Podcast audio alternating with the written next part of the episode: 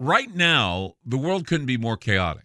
History shows us what gold does when the world goes crazy. It goes up in value. Right now, we're in unprecedented times. The pandemic, the war in Ukraine, the devaluation of the US dollar. Gold and other precious metals are a defense measure against the hyperinflation that's happening right now. So, what can you do to protect yourself? This is what you do. Call my friend Alan Johnson at United Gold Group. He's dedicated to helping people secure their retirement income. He'll help you with gold, silver, and other precious metals and show you how to set up your own self directed IRA. Safe and secure, United Gold Group makes gold ownership easy and affordable. There couldn't be a better time. Call now and get a Silver American Eagle proof set with a qualified IRA. Call 800 753 8534. Again, that's 800 753 8534 or visit UnitedGoldGroup.com. I'm Clyde Lewis, and you're about to listen to a sample of today's Ground Zero show. If you'd like to hear the podcast in its entirety, sign up at aftermath.media. I'm Clyde Lewis, and this is Ground Zero.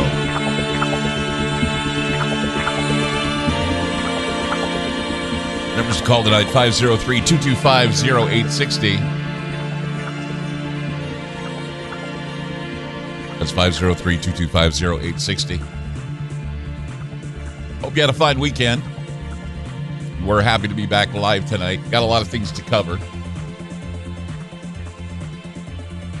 And you know, it's interesting. I, I always get excited when October rolls around. Why? Well, it gives me an excuse to do more paranormal shows. If I can find paranormal things to talk about, it seems like the the media overall is being hijacked, and it's hard to find people who are willing to report paranormal stories or to find people who have paranormal things to say. But we certainly work hard to get to that. And tonight's one of those paranormal shows, I believe, seriously, because it just it's going to let you. I think it's going to have you thinking very long and hard about what is going on around you. And like I say, beginning of the month month of October, I I just love the opportunity to make radio what it always is supposed to be. Not only is it a place where you get news and sports, but it was also a medium where the lost art of storytelling began. The idea of sound and theater of the mind and all those. We try to do that here at Ground Zero a lot. We are unconventional in how we use production and how we talk and what we say. And a lot of people who who recognize how old time radio used to be, recognize how it worked back then. It works today. We we just we're old school. We we love the old form form form formats and the old way. Like Orson Welles, for example. This or October is um October is the month where Orson Welles did his infamous broadcast of War of the Worlds. And while the whole broadcast was efficient convincing a group of people that the aliens were invading, there were others who saw it as a metaphor for an army of outsiders moving in to disrupt our way of life. There's a an expectation about the manner in which humanity would be invaded by aliens. This this expectation, bug-eyed monsters. They're supposed to fly in on flying saucers. They step from brightly lit doorways and robotically say, "Take me to your leader." Before we all just kowtow in terror. That's always been the way we see it in the movies. It's the way we've seen it in TV shows.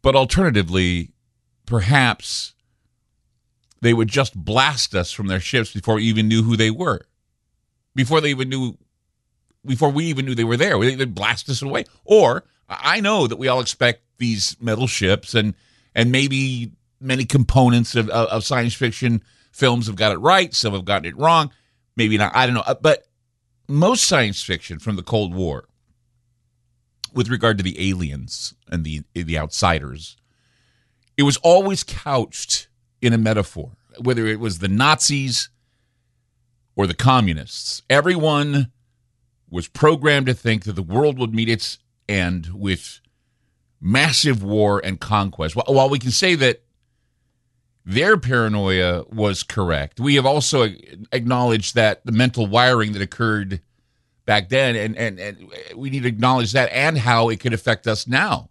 I mean, people who listened to um, Orson Welles' War of the Worlds, they were ready to surrender to the end of the world. A lot of them. If it's an alien ending, so be it. I mean, it was a good fight, right? But it was, it, was, it was a futile attempt at keeping out the outsider enemy because they all thought that the, the outsider enemy, the the enemy that is not American or Republican or Democrat or anything else, was coming in from somewhere else, whether it be outer space or from other parts of the world. Orson Welles' story included the idea that the Martian population was slowly declining in numbers due to the long-term climatic change, uh, the climatic change that was going on on Mars, and and so the Martian population apparently saw the Earth as a refuge, and, because of climate change on Mars, there had to be a desperate measure, and that was to come to Earth and invade it. See, their population allegedly rivaled Earth.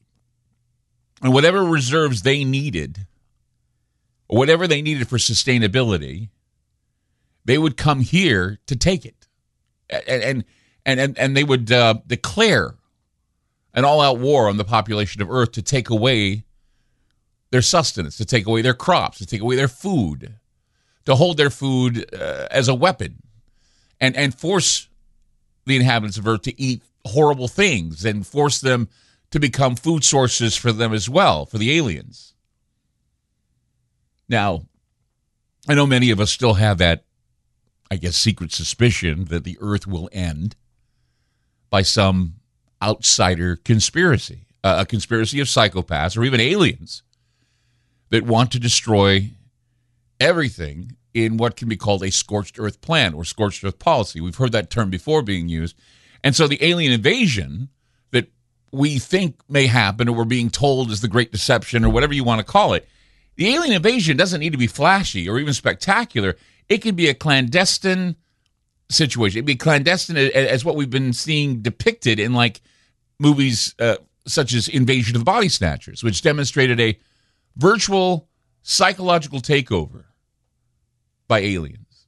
A virtual psychological takeover by aliens who were able to remove all emotional investment in the well being of others. A, a group think experiment where these parasitic seed pods or these parasitic invisible pods would rob you of your mortality and they'd replace it, or actually, they'd rob you of your mortality and eventually your morality and replace it with something immoral and sociopathic. And it's been suggested that a better strategy on the part of the aliens would be to infiltrate and replicate, not attack us in some major force way. No, it would be the idea of find a way to secretly infiltrate. Once we infiltrate, we then replicate the humans and we replace the humans. See, replication is part of the reproductive process, but they infiltrate our economic system, and they use it as a platform for the dispersal of their ideas and their proposals to eliminate humanity.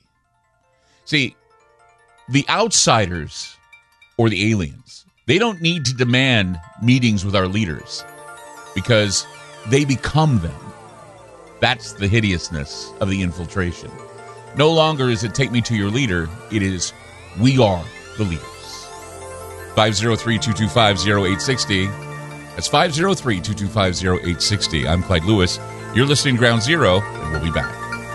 You just listened to a segment of Ground Zero. If you'd like to hear previous shows along with having access to our online library and social media platform, sign up now at aftermath.media. It's only $10 a month, and there's also yearly specials to fit your budget. Again, go to aftermath.media. I'm Clyde Lewis, and thank you for supporting Ground Zero.